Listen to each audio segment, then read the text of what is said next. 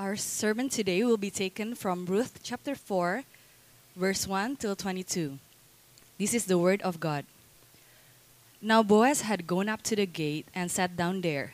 And behold, the Redeemer of whom Boaz had spoken came by.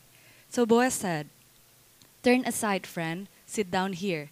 And he turned aside and sat down. And he took ten men of the elders of the city and said, Sit down here. So they sat down. Then he said to the Redeemer, Naomi, who has come back to, from the country of Moab, is selling the parcel of land that belonged to our relative Elimelech. So I thought I would tell you of it and say, Buy it in the presence of those sitting here and in the presence of the elders of my people. If you will redeem it, redeem it. But if you will not, tell me that I may know, for there is no one besides you to redeem it, and I come after you. And he said, I will redeem it. Then Boaz said, The day you buy the field from the hand of Naomi, you also acquire Ruth the Moabite, the widow of the dead, in order to perpetuate the name of the dead in his, in his inheritance. Then the Redeemer said, I cannot redeem it for myself, lest I impair my own inheritance. Take my right of my redemption of yourself, for I cannot redeem it. Now this was a custom in former times in Israel concerning redeeming and exchanging.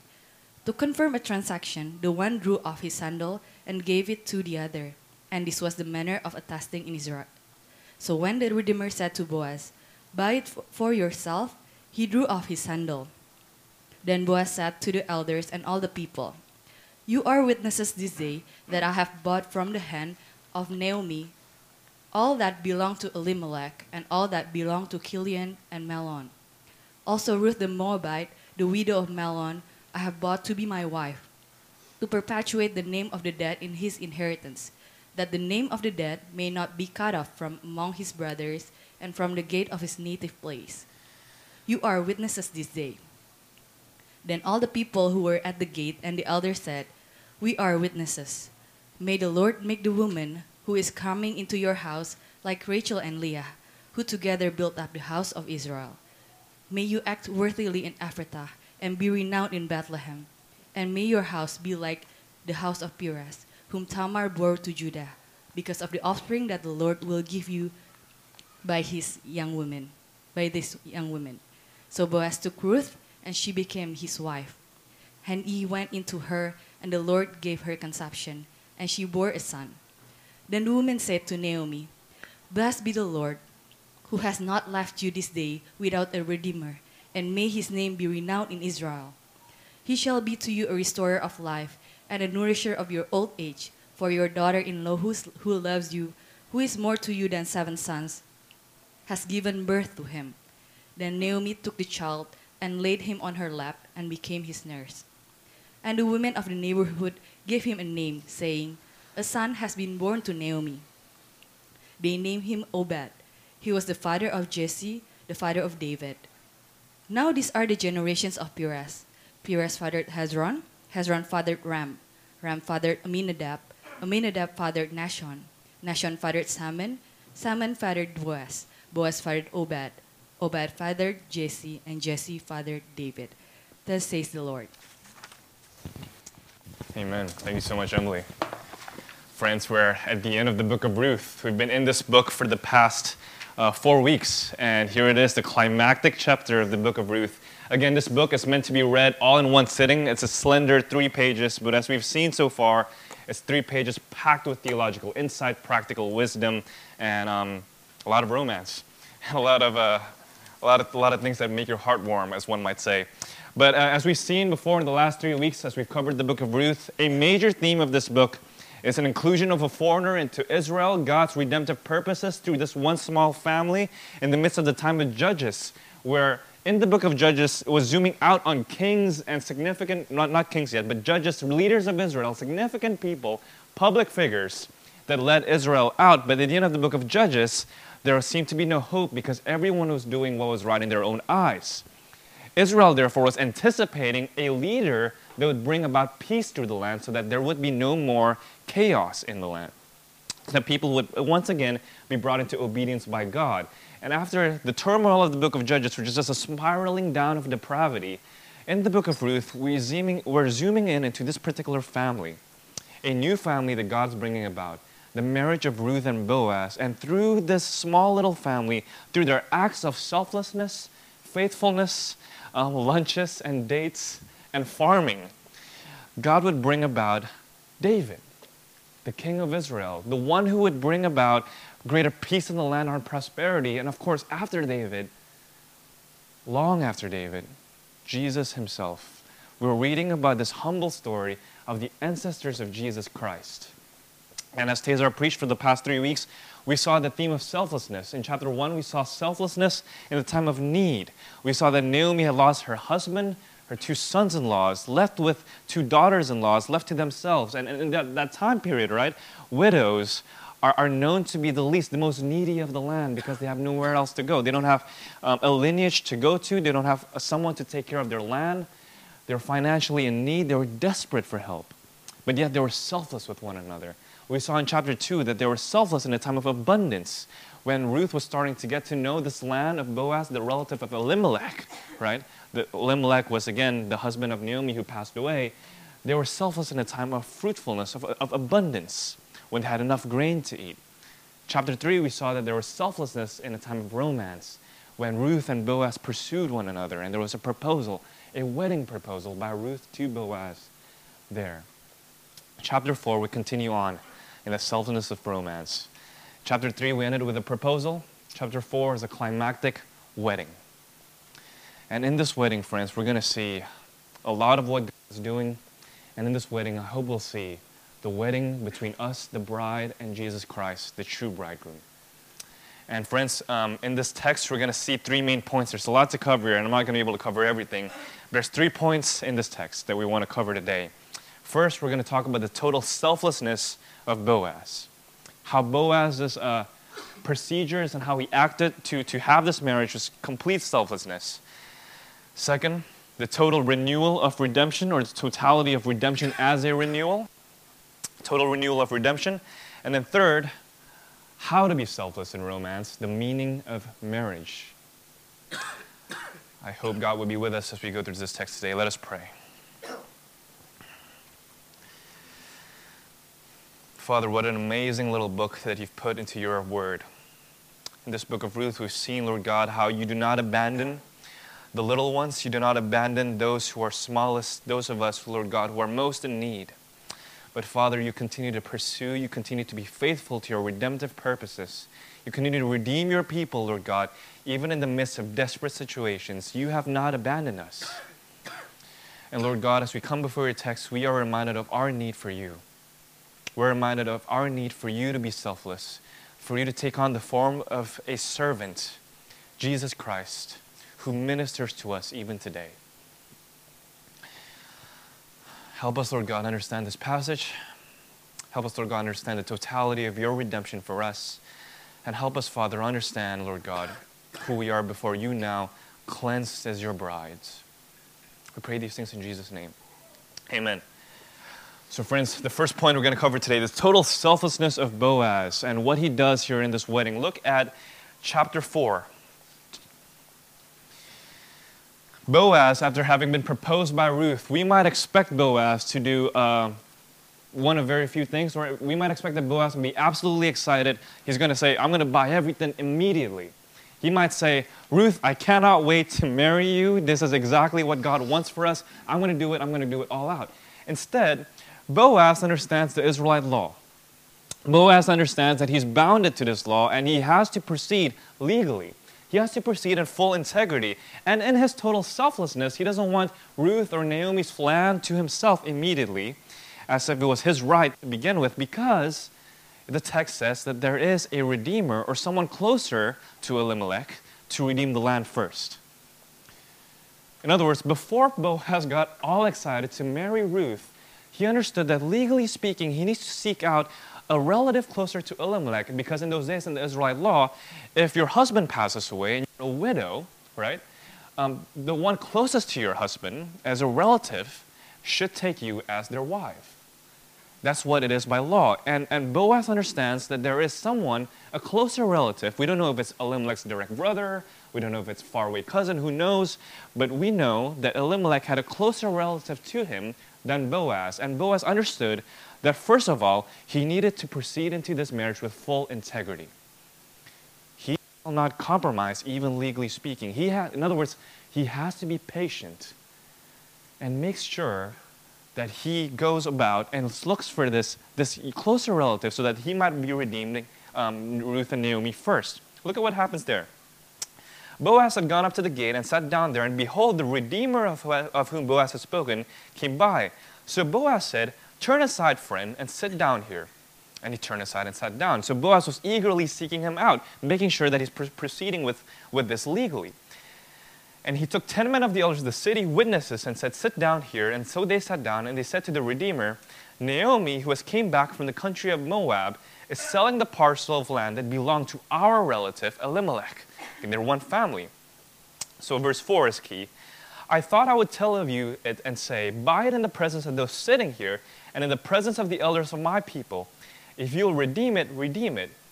But if you will not, and only then, tell me that I may know, for there is no one besides you to redeem it, and I come after you.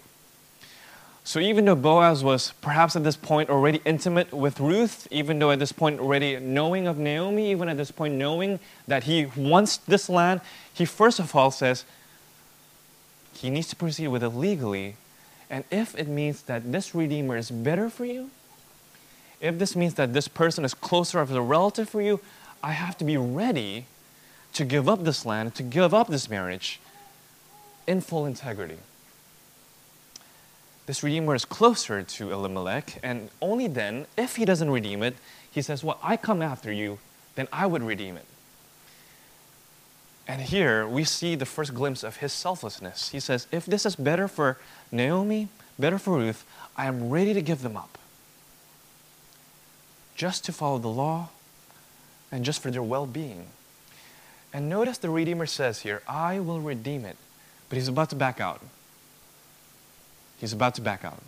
And him backing out and Boaz stepping in, we see even more a glimpse of the selflessness of Boaz. Why does this Redeemer, this closer relative, back out? Because in verse 4, all Boaz mentioned was the land. In verse 4, all Boaz mentioned was what? Naomi has a land, she's a widow of our relative Elimelech. Buy this land, redeem it, be fruitful.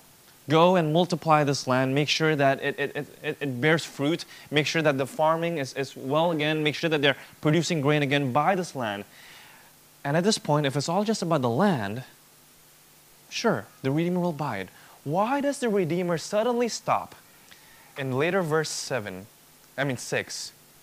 Why does he change his mind from buying this land? Because in verse 5, Boaz reveals to them more information. He's not going to bait them and switch it, right? He's going to tell them full out, full disclosure here to the Redeemer. What does he say? He says, Boaz says, The day you buy the field from the hand of Naomi, you will also acquire Ruth, the Moabite, the widow of the dead, in order to perpetuate the name of the dead in his inheritance. And then the Redeemer said, I cannot redeem it for myself, lest I impair my own inheritance. Take my right of redemption, for I cannot redeem it. I can't do this. What causes this Redeemer to back out? What causes him to suddenly change his mind from redeeming this land? Well, Boaz says, if you do redeem this land, you're going to have to take Ruth as your wife, a widow. Not merely a widow, as emphasized again and again, a Moabite, a foreigner. And Tazar has mentioned and emphasized over the past few weeks that um, Ruth was a foreigner, right? Therefore, not, um, not enjoying the privileges and promises of being a covenant person of Israel. But not only this, she's not merely a foreigner, friends, and this hasn't been emphasized enough. She's not only a foreigner, the reason why this Redeemer is backing out is also because she's a Moabite. A Moabite. And if you know your Old Testament, and they would have known their Old Testament, both would have known their Old Testament, what are Moabites known for? And this is what causes the Redeemer to change his mind. What are Moabites known for? Turn your Bibles with me to Genesis 19, verse 30 to 38. Genesis 19, 30 to 38. This is a story of how the Moabites came about. And they're infamous for this. Remember in Genesis 19, right? This is after Sodom and Gomorrah. Sodom and Gomorrah were just destroyed by God because of their immorality. But God rescues Lot and his family, Abraham's nephew and their family. But Lot's wife gets killed uh, on the way out. And Lot and his daughters went out of Sodom and Gomorrah and they did this. And I'm just going to read it for us. This is the most R rated thing in the Bible you might ever read. So Lot went out of Zoar and lived in the hills with his two daughters out of Sodom and Gomorrah. For he was afraid to live in Zoar, so he lived in a cave with his two daughters. And the firstborn daughter said to the younger, Our father is old, and there is not a man on earth to come into us after the manner of all the earth. Come, let us make our father drink wine, and we will lie with him, that we may preserve offspring from our father. So they made their father drink wine that night, and the firstborn went in and lay with her father. He did not know when she lay down or when she rose. The next day, the firstborn said to the younger, Behold, I lay last night with my father. Let us make him drink wine tonight also. Then you, you go in and lie with him, that we may preserve offspring from our father. So they made their father drink wine again that night, and he did not know when she lay down or when she rose.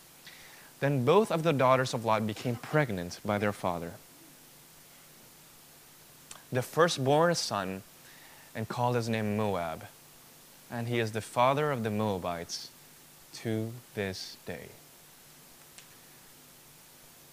If you thought Game of Thrones was explicit, um, this is bad. This is beyond bad. Um, think about the deepest depths of depravity. You don't really go deeper than this. This is very, very bad. And um, I don't have to go through those details, right? The firstborn bore a son and called his name Moab. And here's what is significant. He is the father of the Moabites to this day. Does that mean he's literally alive to this day? No. It means that the Moabites are known for their sins of their generations upon generations. The Moabites are known by the sins of their father. In other words, the sins that characterize this origination of the Moabites are the sins that characterize them even today. So that when the Israelites hear of the Moabites, they think immediately what? These events. These are the kind of things that the Moabites are known for immorality beyond measure. So think about this Redeemer. This Redeemer, I know Elimelech. Good friend, good relative. I heard about this Naomi person.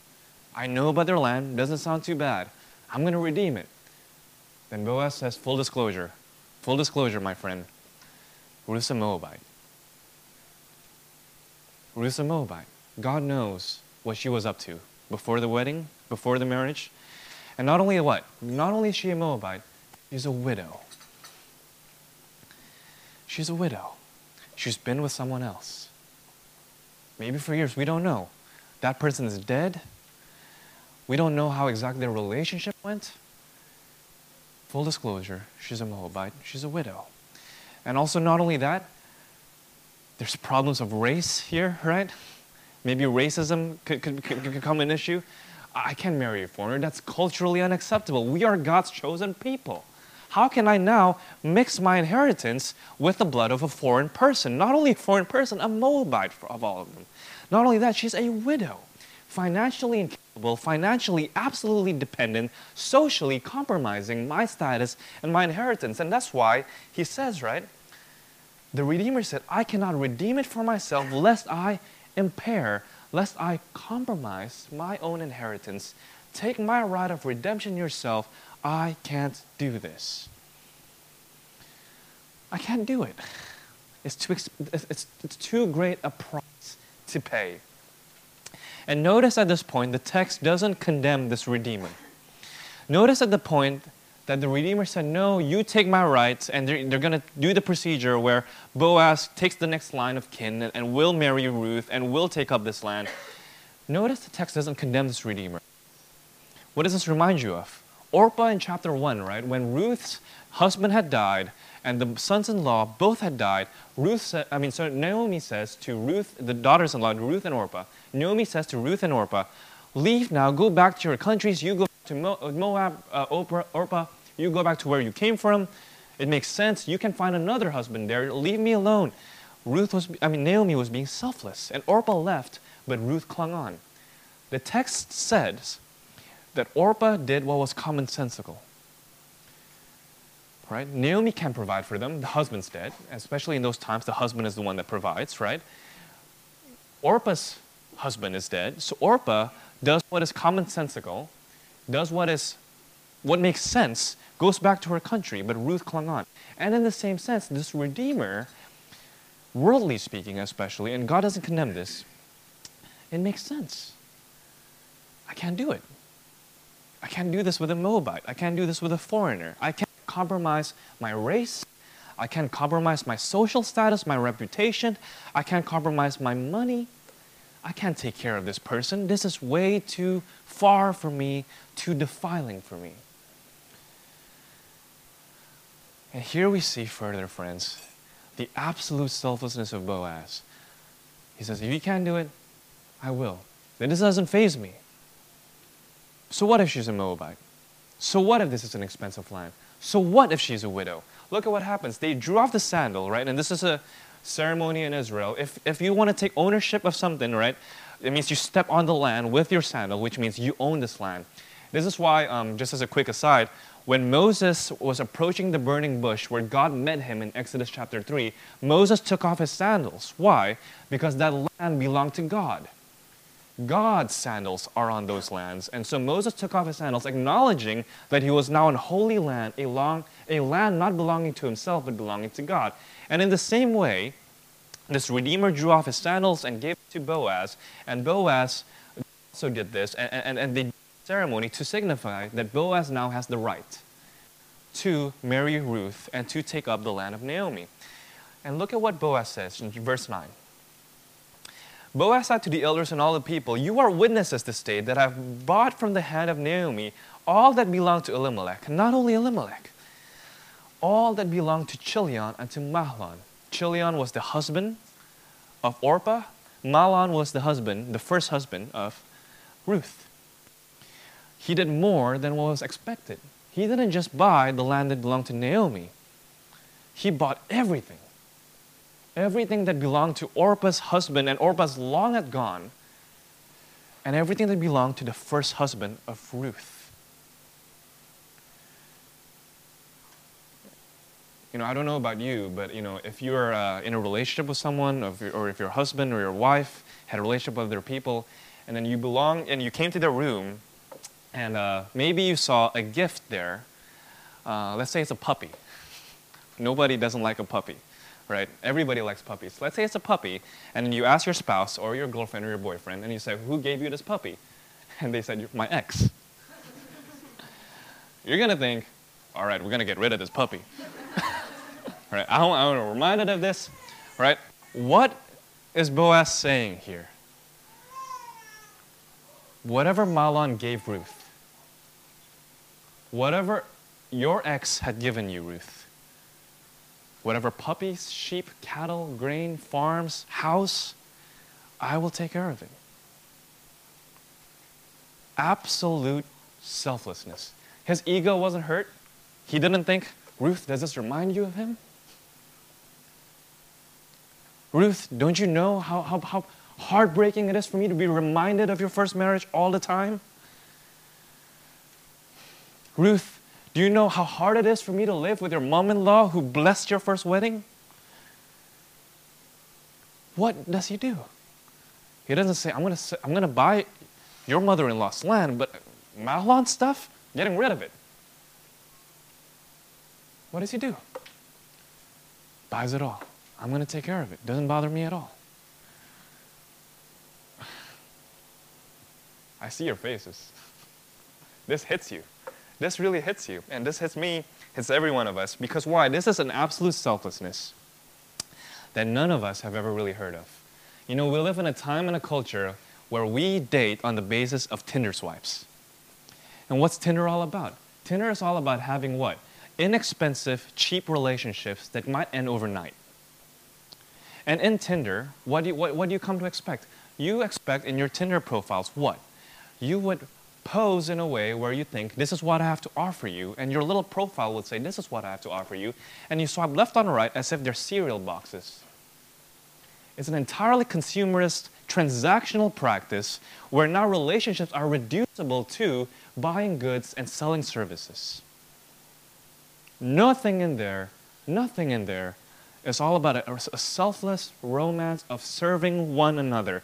But instead, in our generation, we now think of relationships as here is what you have to offer me, what do you bring to the table, here's what I bring to the table, and here's how we're going to do this. And if you stop delivering, I'm going to stop being with you. And if I stop delivering, then go ahead. We can find other partners. Just keep swiping left or right.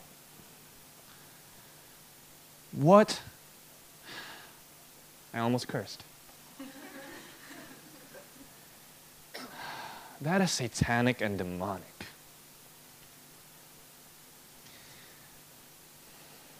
It is. This is the absolute opposite of everything our culture has told us about relationships. The absolute, entirely opposite, opposite of all of that. In this, we're seeing a completely different picture. What? No matter what, I'm going to serve you. This relationship isn't about me. This relationship isn't about you either. Boaz is saying, if someone else can take better care of you, so be it. Then that's better for you. Let this Redeemer take you.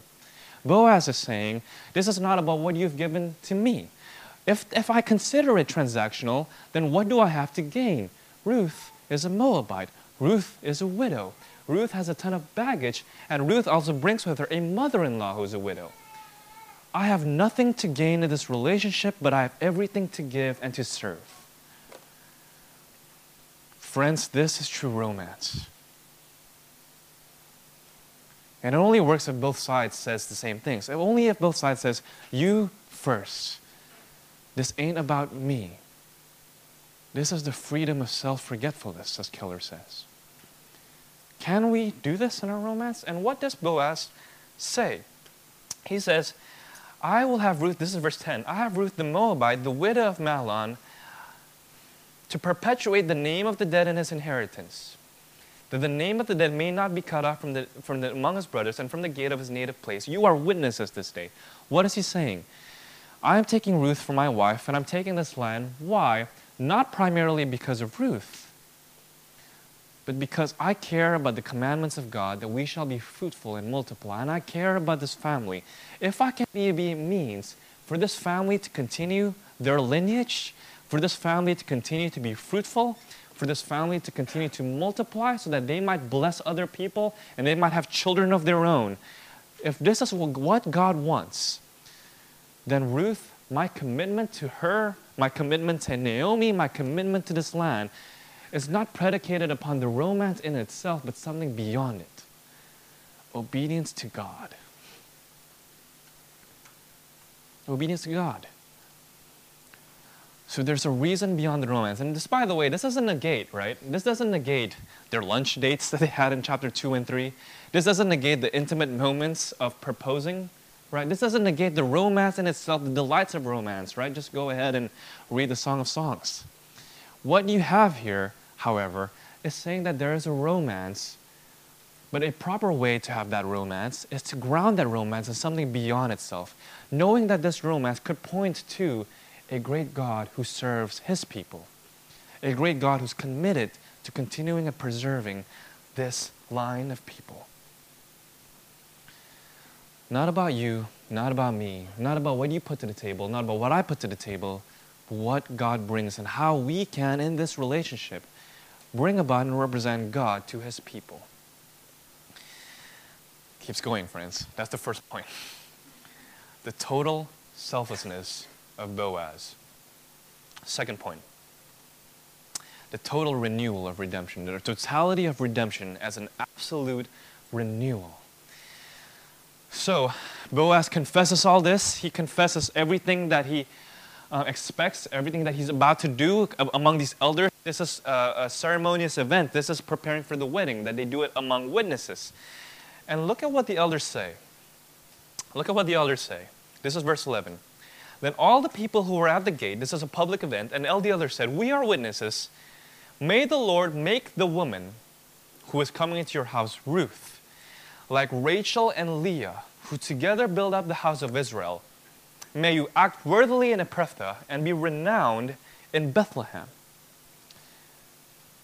Let's pause there. Who were Rachel and Leah? Rachel and Leah were the first wives of Jacob.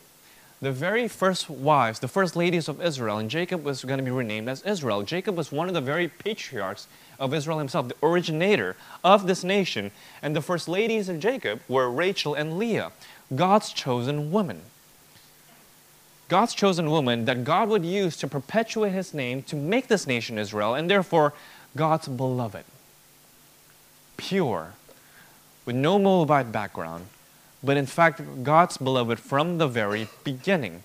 What are the elders saying as they take on this Moabite woman into their family, this foreigner with this pagan past of God knows what, this, this widow of the dead with no hope or future and a past that is what might some people think are is defiled. They bring her in, and what do the elders say? Well, better be careful. You know, we don't know what this lady might bring to the family. We don't know what she might be up to at night now. Be careful. I don't know why I, I come up with this southern accent. you know, um, you know, I was watching uh, Kingsman, and the southern accent kind of kills me. Um, no, that's not, that's not how they went about it, right? They, they don't, they didn't accept her with a kind of warning sign. They didn't. They accepted her not with a kind of reluctance. They accepted her not with a kind of restraint. They accepted her not with a kind of distrust or disgust. They accepted her fully as if she was an Israelite to begin with, and not merely an Israelite to begin with, a normal woman of Israel. What? The first ladies themselves Rachel and Leah. Talk about total renewal and total redemption. In other words, we're going to treat her like royalty. We're going to treat her as if part of the family. We're going to treat Ruth as if she was never a Moabite, never a foreigner, never a widow. We're going to treat her as if she was the very first ladies of Israel herself. Now let that sink in for a moment. Talk about redemption and renewal, cleansing you white as snow. And only then do they say, this is the second part of verse 11. May you act worthily in Ephrathah and be renowned in Bethlehem. Let your actions follow this verdict. Let your actions, in other words, let our actions, O Ruth, follow the, the fact that you have already been accepted. We have already been accepted. Not so that you might earn the status or act now like Leah and Rachel, so that we might deem you worthy as if you're on a probation period no. Act worthily now because you already are like Leah and Rachel. This renewal keeps going. We don't have time to cover verse 12. We're going to have to keep going to verse 13. And this is the marriage now. Boaz took Ruth, and she became his wife, and he went into her. They consummated the wedding, and the Lord gave her conception, and she bore a son. In the Leah and Rachel part is renewal. Think about this fact. So Boaz took Ruth, and she became his wife. This little word, friends, became, is absolutely significant. Because this little word became is the same word in Genesis 2, verse 7. The, the, word, the word is actually a general word, it happens all the time in the Bible. It always signifies a transition of some kind, So sometimes it's used pretty generically, like there came about another day, or there came about in this day, or there came about another king. There's a transition, transitional word that could signify a, a transition in time or place or, or distance. But this word specifically is also used in transitions of status, transitions of renewal, transitions of even creation. This little word is found twice in Genesis chapter 2. It's first found in Genesis chapter 2, verse 7, when God created Adam. God created Adam, and what did God do? God breathed life into Adam. And when he breathed life into Adam, what does the text say? The man Adam became a breathing spirit. The man Adam became living flesh. The transition from deadness to life, God's breath of life, that's the same word, hayah. God made Adam and he became life, a breathing spirit. That's Genesis 2, verse 7. And then later on in Genesis 2, verse 27, and the Lord shall take the man and the woman. They shall leave their houses of their fathers and mothers, and they shall become one flesh. Oh, wait a minute. Wasn't Ruth already married before? Wasn't she one flesh with someone else? How? Wait, okay. So she was one flesh with someone else. She's married, right? You don't get any closer than that. And then now you're one flesh with Boaz? What is the text saying? Ruth is no longer only, she's not only no longer defined by her Moabite family identity, she's no longer defined by who she is as a foreigner, she's not defined by who she is as an Israelite, but not only that, her first marriage no longer defines her. Her second marriage does. In a real way, this second marriage defines Ruth, and she can truly be one flesh with Boaz, even though she was married to someone else before. There is no stain. There is nothing there to cap this marriage as if it's a limited marriage because she was married before. There's nothing in the text that says that she can't give herself fully to Boaz or Boaz to her because she was with someone else before. No. There is an absolute renewal here, and this marriage was as if the first time again she became his husband. Her husband. I mean, sorry, his husband. Let me take five to ten minutes here and have a little quick aside, all right? I and Tazar talked about this pretty mightily on Friday. We, we got into like an hour long discussion, I think, about it. And I think this is worth saying and it's worth um, repeating and it's worth emphasizing because this is something so ingrained into us. And it is this texts like this, and by the way, Paul in 1 Corinthians chapter 6 and 7 encourages widows to remarry. He encourages widows to remarry. Without a warning sign, without anything, he just says, Widows, you should remarry. Right? How can Paul say that? And how can this text be so unabashed about how Ruth and Boaz could again be one flesh?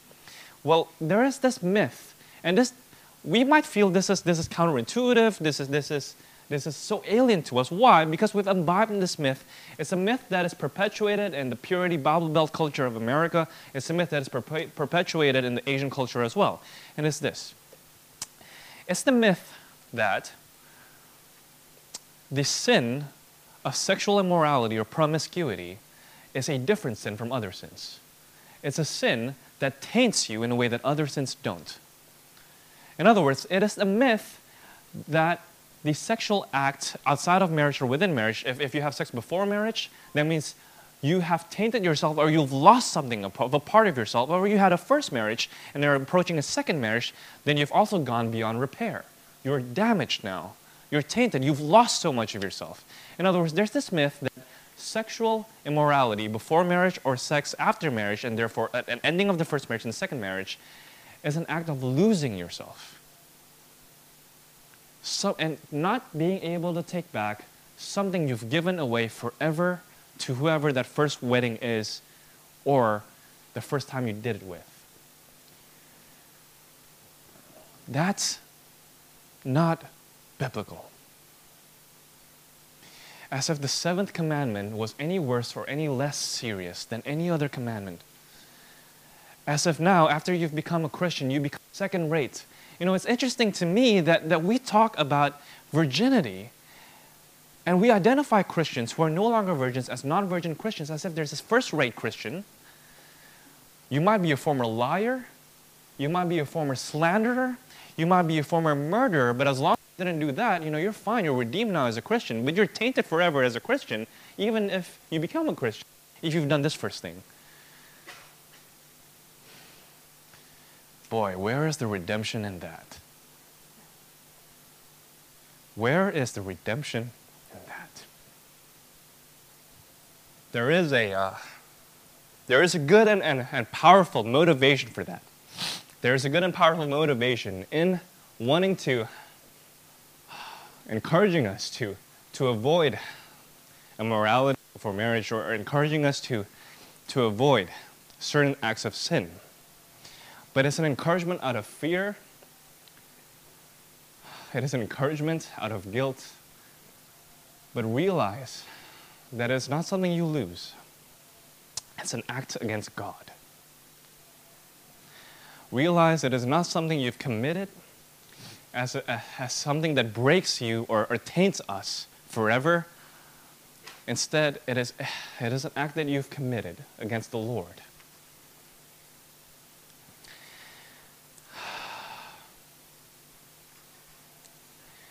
What is the text saying? God can and does renew you entirely and fully. It gives you a new identity in such a way where you are so renewed that just as the breaking of any other commandment doesn't bar you from the Lord, doesn't make you a second class Christian, doesn't make you a second class tainted person, but before God you're wholly renewed, made clean, redeemed, pure, sanctified. You know, God doesn't call you a former narcissist, a former adulterer, a former murderer, a former liar. God doesn't identify you in that. He identifies you fully and completely in Christ Jesus, washed, pure. You have a renewed identity entirely, as if nothing ever happened. As if nothing ever happened. You are a new creature now in Christ. May we now reflect that in our discourse. May we now talk about it in that. May we now not siphon off one sin as if it's a higher category of sin than any other sin. Let us now understand that there is nothing in you, what, no matter what your past is, that disallows you from having a renewed, full delighting in your new marriage in the Lord, your obedience unto God. Understand that there's nothing barring you from enjoying the pure delights of a marriage before a covenant Lord. Nothing in you that bars you from that. And understand this, friends. Understand this. Um, we need to be like Boaz. And let's go to our, straight to our third point, because if I keep camping on this, I'm not going to be able to stop. Let's keep, let's keep going to Boaz. How to be selfless in romance, the meaning of marriage. How to be selfless in romance, the meaning of marriage. Be like Boaz. How do we, how do we be so selfless and see and redeem each other's pasts and see and redeem each other's romances in such a way where we're completely self forgetful, where we're completely for the other person and serving the other person and giving ourselves entirely to the other person and, and take away this land and be forgiving, like Boaz. How can we ever be like that in our romances? Why? How? Friends, it is this.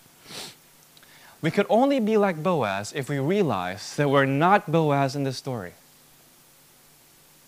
We can only be like Boaz if we realize we're not Boaz in this story. I'm afraid when I talked about that myth, when I talked about that myth of, of, of, of losing yourself in the act outside of marriage or within your first marriage, when I talk about that myth, maybe you're relating with someone, or, or maybe you yourself have that kind of past, right?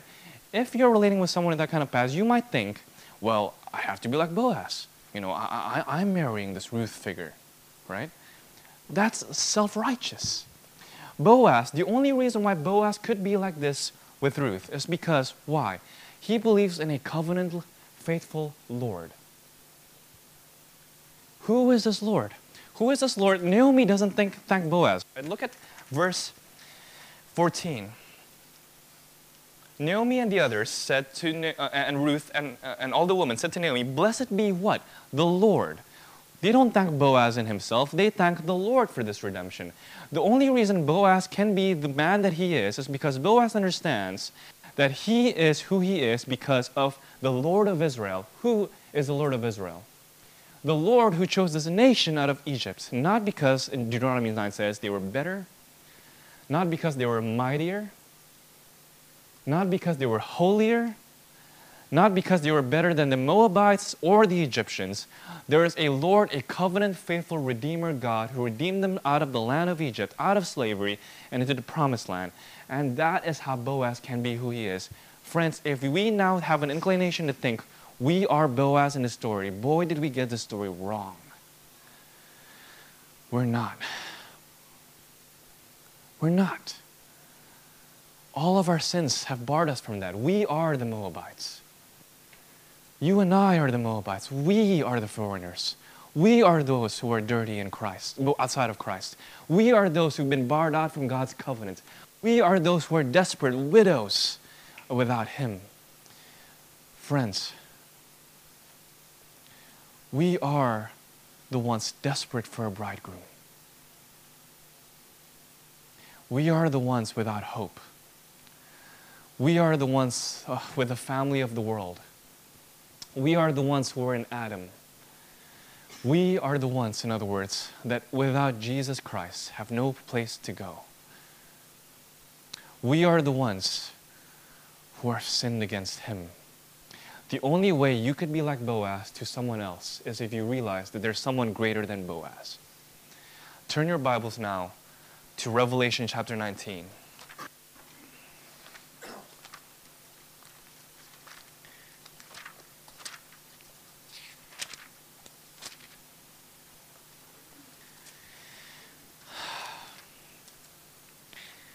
There's a greater wedding that we await. And what is this wedding? Then I heard in verse 6, this is verse 6 to 8, we're going to read. Then I heard what seemed to be the voice of a great multitude. There's a different crowd of witnesses here. Like the roar of many waters and like the sound of mighty peals of thunder, crying out, Hallelujah! For the Lord our God, the Almighty, reigns. Let us rejoice and exult and give him the glory. For the marriage of the Lamb has come, and his bride has made herself ready. It is granted her to clothe herself with fine linen, bright and pure. For the fine linen is the righteous deed of the saints. Friends, there's a greater wedding. And in this wedding, we are the ones unprepared, but we are the ones made ready the way Ruth was made ready. And in this wedding, we were the ones defiled and unclean, but in Christ Jesus we are made clean. In this wedding, we are the ones with fine linen, bright and pure, considered way more than Rachel and Leah, way more than Judah or Tamar. In this wedding, friends, we are clothed not merely with the perfection of the first woman of Israel, but the perfection of the Son himself. In this wedding, we're not merely redeemed from a physical land, or a physical family, we're redeemed from ourselves, the flesh, and Satan. In this wedding, friends, you will be made righteous, and before the throne of God above, you're clean, spotless, without wrinkle, as if you've never done anything for yourself. You have a renewed nature. Before the God, spotless, ready for the Lamb, the one who's paid all of your debt in the full. Go now, this is your new identity. Be ready for this marriage. We are all one and clean in Jesus Christ our Lord. Amen. Live this out now.